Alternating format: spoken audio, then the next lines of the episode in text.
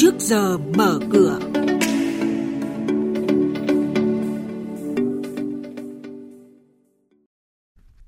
Thưa quý vị và các bạn, tháng 3 vừa qua có gần 32.000 nhà đầu tư trong nước mở tài khoản mới, chỉ xếp sau kỷ lục của tháng 3 năm 2018, cho thấy kỳ vọng sau dịch của nhà đầu tư.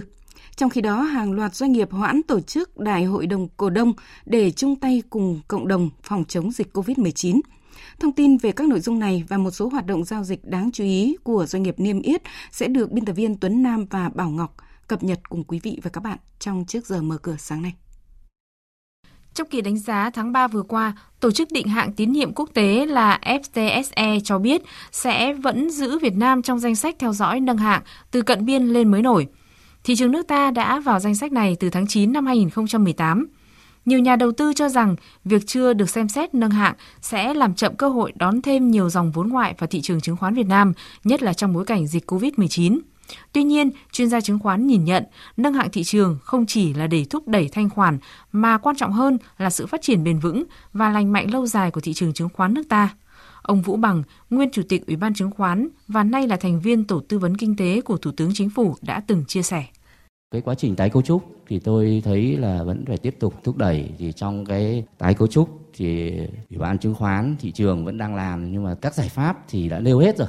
Tôi chỉ xin nói là thứ nhất là cái vấn đề nâng hạng thì tôi lại rất quan tâm đến nâng hạng. Không phải là bởi vì nâng hạng để kích cái giá. Tôi nghĩ chính cái nâng hạng này mới gây sức ép với cơ quan quản lý để có cái cải cách. Chúng ta đáp ứng được yêu cầu quốc tế, chúng ta chơi quốc tế, chúng ta phải tiếp cận với các chuẩn mực quốc tế và đây là cơ hội để chúng ta thay đổi. Thế đấy tôi nhìn là nhìn góc độ đấy. Thế thì tôi thấy là nên có cái tiếp cận cái đấy. Xin thông tin thêm là bên cạnh những điểm chưa đạt, tổ chức định hạng tín nhiệm quốc tế vẫn ghi nhận sự cải thiện trong mở rộng quy trình đăng ký tài khoản mới, cũng như có cơ chế hiệu quả để tạo điều kiện cho nhà đầu tư nước ngoài đã đạt giới hạn về sở hữu.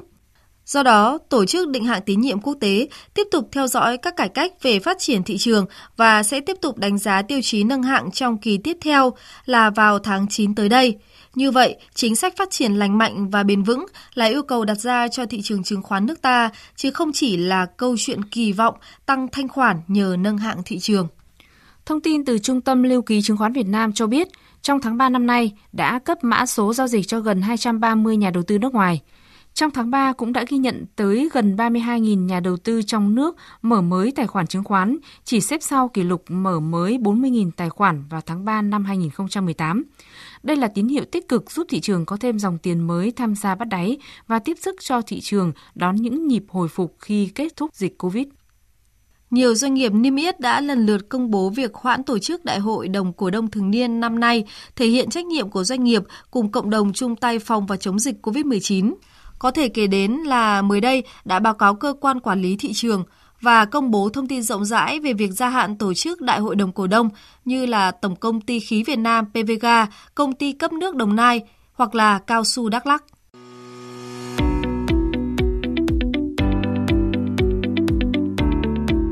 Quý vị và các bạn đang nghe chuyên mục Trước giờ mở cửa phát sóng trên kênh Thời sự VV1 từ thứ 2 đến thứ 6 hàng tuần. Thông tin kinh tế vĩ mô, diễn biến thị trường chứng khoán, hoạt động doanh nghiệp chứng khoán. Trao đổi nhận định của các chuyên gia với góc nhìn chuyên sâu, cơ hội đầu tư trên thị trường chứng khoán được cập nhật nhanh trong trước giờ mở cửa. Xin chuyển sang một số thông tin hoạt động của doanh nghiệp niêm yết. Kết thúc phiên giao dịch chiều qua, cổ phiếu SAB bất ngờ mất giá trần, nhưng GAS đã thay thế để giữ đà tăng cho VN Index. Sự trỗi dậy của nhóm cổ phiếu vốn hóa lớn giúp thị trường chứng khoán tăng điểm khá bền vững. SSI tiếp tục là cổ phiếu ngành tài chính gây chú ý khi tăng trần với dư mua trần khá lớn. Cổ phiếu VCB cũng tăng mạnh hơn 5% vì có thể có nhà đầu tư nhìn thấy cơ hội bắt đáy khi mà cổ phiếu này đang mất 30% giá trị so với mức cuối năm ngoái.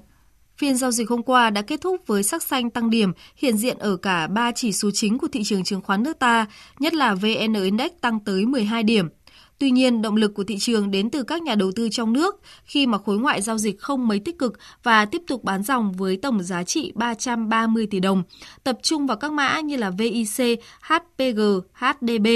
Với kết quả giao dịch của ngày hôm qua, thị trường chứng khoán nước ta sẽ mở cửa phiên giao dịch sáng nay với VN Index khởi động từ 760,3 điểm, HN Index bắt đầu từ 105 điểm, còn Upcom Index là 50,7 điểm.